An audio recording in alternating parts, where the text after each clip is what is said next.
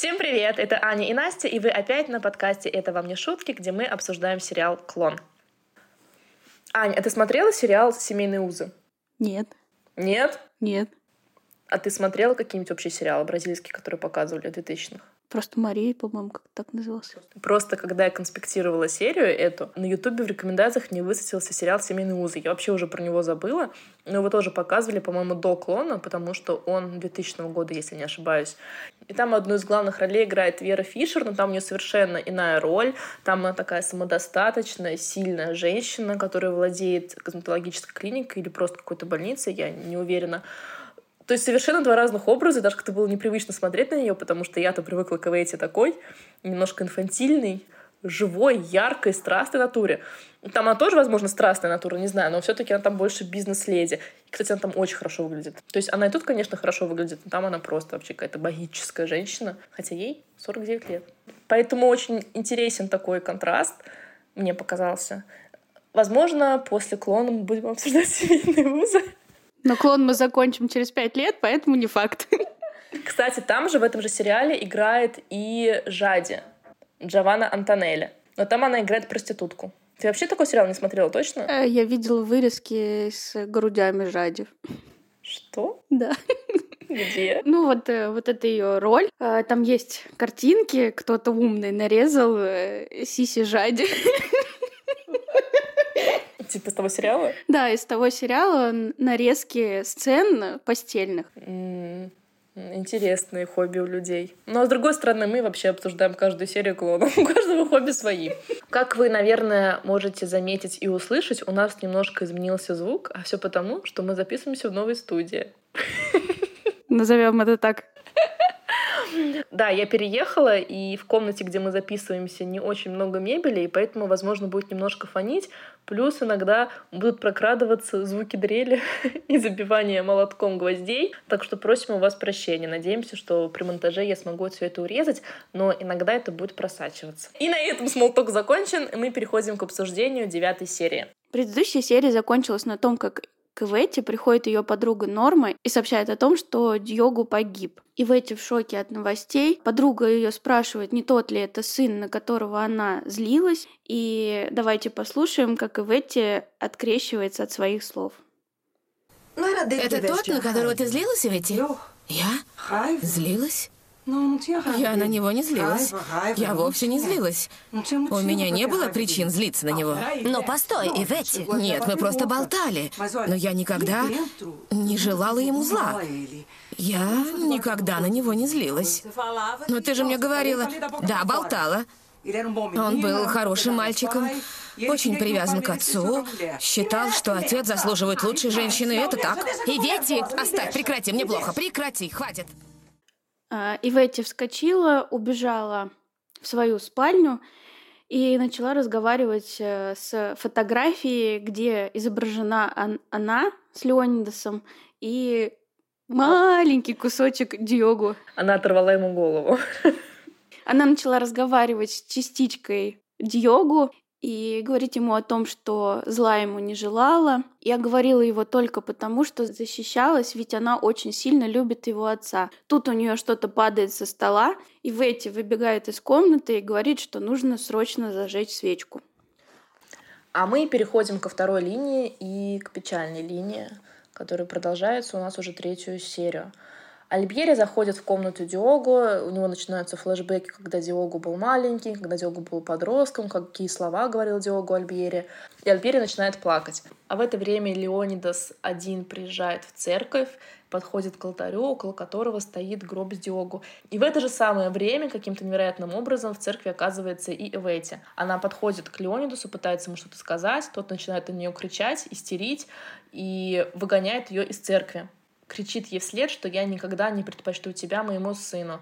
И в этих слезах уходит от него, а Леонидас плачет перед гробом и обещает Диогу, что больше никогда, никогда не подойдет к этой женщине, не будет иметь с ней никаких дел. Это, похоже, первые слезы Леонидаса по сыну, мне кажется, потому что до этого он просто злился, до этого он просто кричал, ругался на сыновей, но он вроде бы не плакал. Начинается церемония прощания, потихонечку подтягиваются люди, и Вейти на самом деле из церкви не ушла, но стоит поодаль, не, не проходит в главный зал. Она стоит с цветами, и ее замечает Альбьери. Вейти начинает ему жаловаться, что львеночек вычеркивает ее из своей жизни, знать ее не хочет. Мне кажется, это несколько эгоистично, потому что у Леониса только что умер сын, и Ивейти была причиной раздора между отцом и сыном, а сейчас она страдает потому, что львеночек вычеркивает из своей жизни. Ну, хоть подождала бы немножко, для приличия выждала. Ну, в первых сериях себя Ивейти, в принципе, очень эгоистично ведет. Неприятная женщина. Альбьери советует ей успокоиться и идти домой, потому что всем нужно остыть. И Ветти опять оправдывается, что она никогда не желала Диогу зла и не виновата в его смерти. И отдает цветы Альбьери, чтобы он положил на гроб, чтобы Диогу не ушел сердитым на нее. А Леонидас стоит у гроба, раздает распоряжение охране и всем, кто приходит, чтобы они не пропускали Ветти под страхом смерти в главное здание церкви. К нему подходит Альбьери, и Леонидас на него срывается, начинает его отчитывать за то, что он а, не взял анализ пятна у Лукаса что, мол, никому нет дела до сыновей, самим сыновьям нет дела до них, и Альбери вообще за ними не следит. Но ему, скорее всего, просто нужно было, наверное, высплеснуть свою горечь и злость, иначе это объяснить не могу. К Леонидусу подходит Лабату, который, судя по всему, исповедует кришнаизм и пытается успокоить Леонидуса, говоря, что смерть — это не окончание, смерть — это просто переход в другое состояние. Леонидуса, конечно же, такие слова не пронимают. Он выходит из церкви, и тут же в церковь заходит девушка в солнечных очках, снимает их, и вот мы впервые знакомимся с Маизой. Она подходит к гробу, который сейчас обнимает Далва. И таким образом женщина знакомится. Давайте послушаем, что ей говорит Далва. Это ты я узнала тебя. Он летел на мой день рождения. Я видела твою фотографию. Как тебя зовут? Маиза.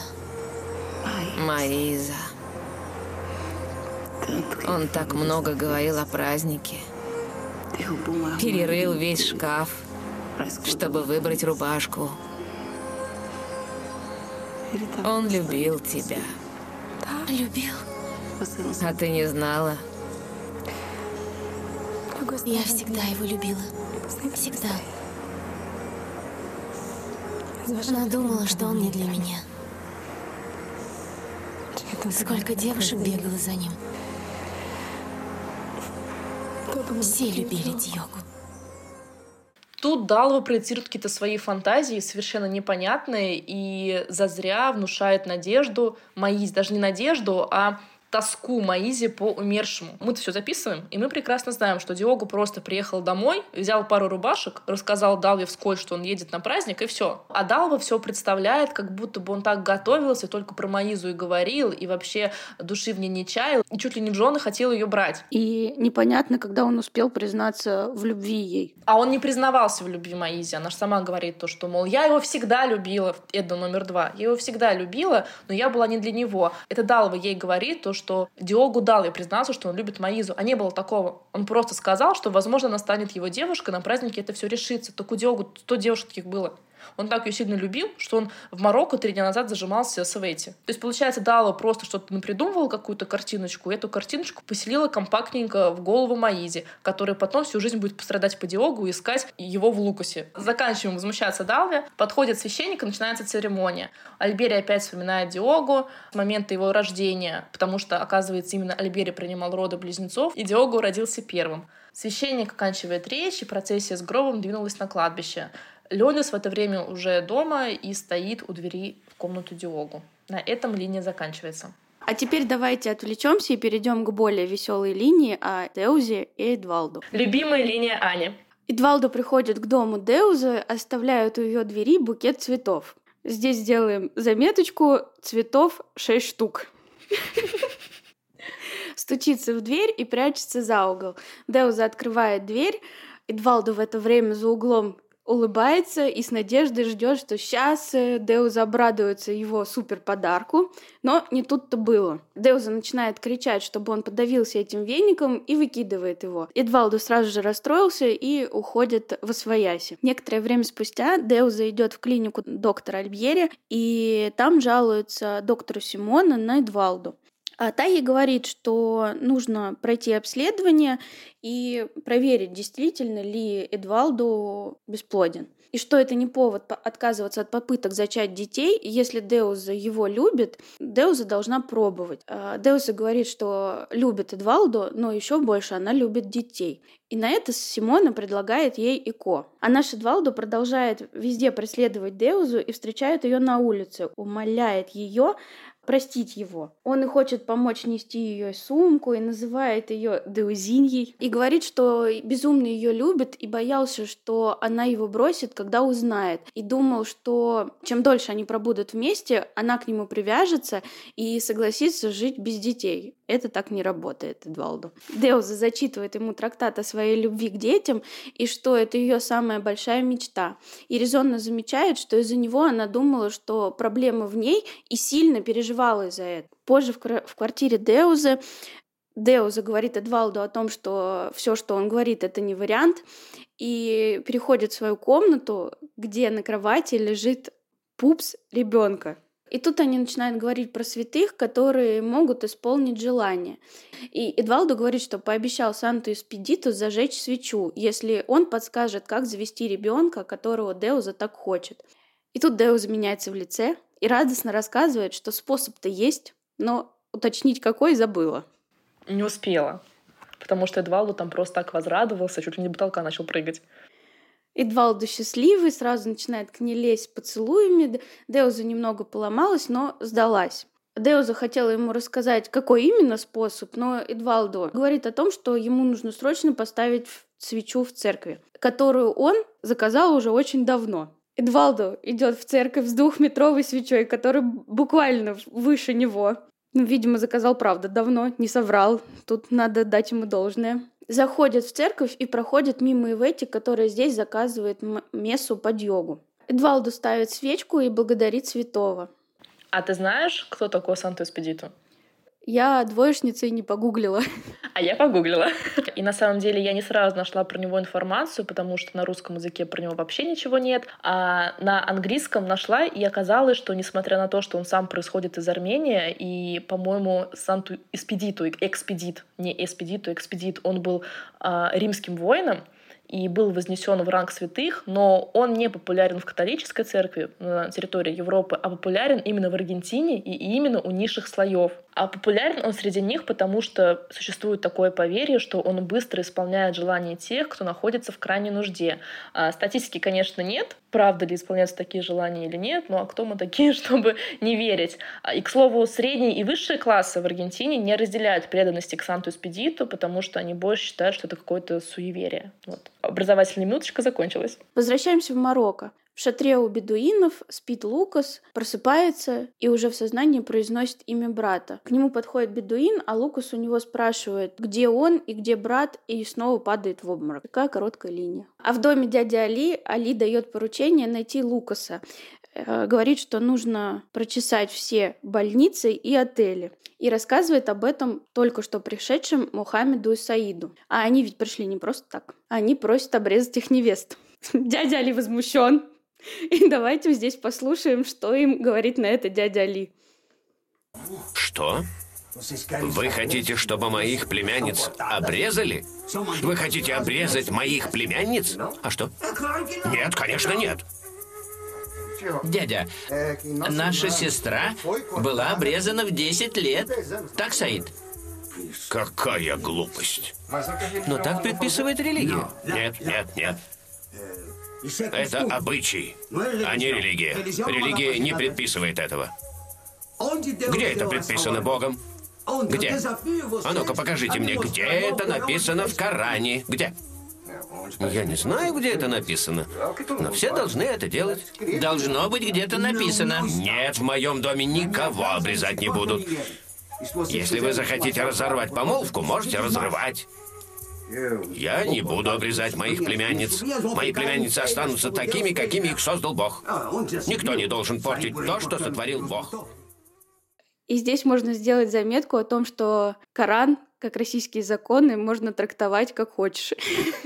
Каждый может найти подтверждение любым своим словам, даже если они противоречат друг другу. И здесь мы можем заметить то, что Саид и Мухаммед толком не знают своей религии, и то, что им скажут, тому они и верят. А, Назира на них накричала, они тут же и побежали. Али им сказал по-другому, они тут же и поверили, сидят, головами кивают. А потом еще поедет дядя Абдул. У того своя религия, у того свой Коран. И будут они переобуваться по три раза у нас. Но Саид и Мухаммед не хотят терять невест, и просят э, подтверждения девственности. Здесь у Али нет вопросов, и он полностью с этим согласен.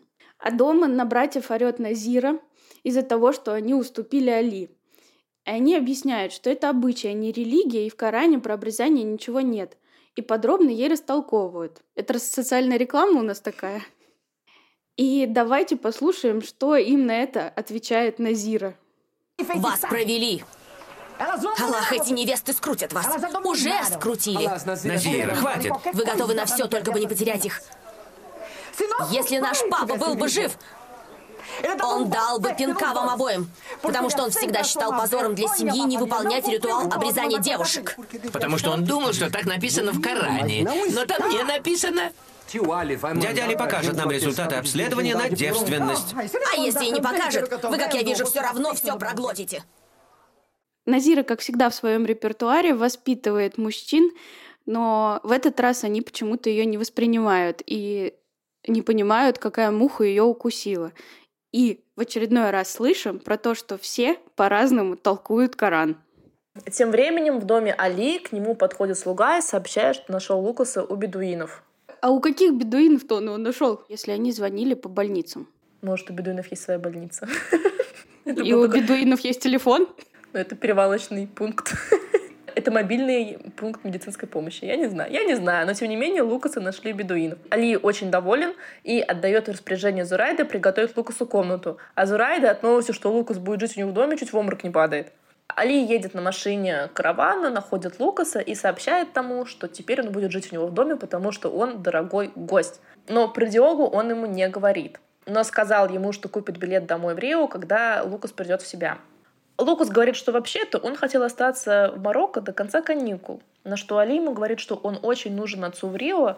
И Лукас закономерно спрашивает, а зачем? Вдруг он так понадобился отцу? Но Али как-то умело сруливает с темы, говорит, раз отец просит, значит надо, нечего задавать лишних вопросов. Приглашает его на свадьбу и говорит, что свадьбы у нас сразу две, обе мои племянницы выходят замуж. И так вот Лукас понимает то, что Жади тоже уже выходит замуж.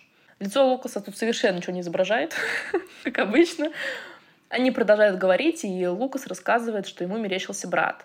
Али тут пытается его немного подготовить э, к новостям в своей манере, рассказывая про Бога и про судный день. Давайте послушаем. Ты веришь в Бога, Лукас? Конечно.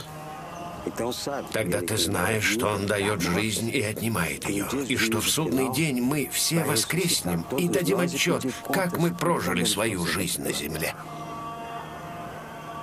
Да. И что? Ты должен всегда помнить об этом. Иногда люди забывают, что он хозяин на небесах, на земле. Ему подчинено все, что происходит между небом и землей. Забывают. А когда наступает день тяжелых испытаний, ссорятся с Богом, как сделал это твой крестный Альбьери. А в это время Жади вся в счастье гуляет за Райдой по Медине и не слушает, что та ей говорит по поводу Лукаса. Дома она опять носится, пляшет и смеется. Латифа же не понимает, что такое происходит Жади, ведь ее мысли заняты поиском кассеты. Туториал по поцелуям еще не изучен. Позже Жади на террасе караулит приход Али и Лукаса. Она их видит, лицо светлеет, сердце бьется. Это нужно обязательно в доп. материалы. Лукс ее тоже видит, они уставились друг на друга, глаз отвести не могут, никто не видит Жади, как она там стоит и ждет. Лукас, конечно же, ее тоже увидел, э, никто, конечно же, этого не замечает. Лукас заходит в патио, а Жади продолжает сталкерить и смотрит неотрывно на Лукаса уже с балкона. Лукас уходит за дядей Али, а Жади опять вбегает в комнату в диких плясках. Латиф ничего не понимает, но Зурайд это все понимает и строго смотрит на Жади. В кабинете Али разговаривает с Лукасом и дает ему наставление. Давайте послушаем. Но, насколько я знаю, ты не знаком с нашими обычаями. Поэтому я сразу предупреждаю. Не подходи к девушкам и не заговаривай с ними. Хорошо, сеньор. Это у вас парни и девушки ходят вместе, а мы стараемся избежать искушения. Ты понял? Конечно, конечно. После этого он целует его в обе щеки и просит Зурайда показать Лукасу его комнату. Зурайда проводит его в комнату, показывает ему, где там умывальник, туалет, кровать, а Лукас в это время допытывается у Зурайды, а как Жади? А что Жади? А где Жади? А почему она не пришла? А Зурайда ему голосом робота. Так, здесь кровать, здесь тумбочка, здесь одеяло. Мне это очень понравилось, мы это включим в дополнительные материалы. Зурайда выходит из комнаты, и на нее тут же налетает Жади с вопросами, в свою очередь, о Лукасе. Зурайда ей ничего не рассказывает, они спускаются на кухню, и она просто прочитает, что зря она вообще помогала Жаде. А то совершенно все равно, она дальше продолжает щебетать и улыбаться. Но тут приходит Али, наказывает Зурайда приготовить рагу из газели и сообщает Жаде, что он назначил визит к врачу-гинекологу для обследования на девственность на четверг. А Латифа в комнате объясняет, что бывают такие ситуации, когда у девушки после брачной ночи нет крови, и для этого как раз нужны справки, которые служат доказательством невинности девушки. И тут давайте поставим ментальную заметочку, что они прекрасно понимают, что после первого секса крови может не быть. На этом наша серия оканчивается. А в следующей серии мы узнаем, у кого еще изменится семейное положение, исполнит ли желание Эдвалду Санту Эспедиту и к чему приведет следующее рандеву Жади и Лукаса. Не переключайтесь. И подписывайтесь на наш телеграм-канал. Это вам не шутки.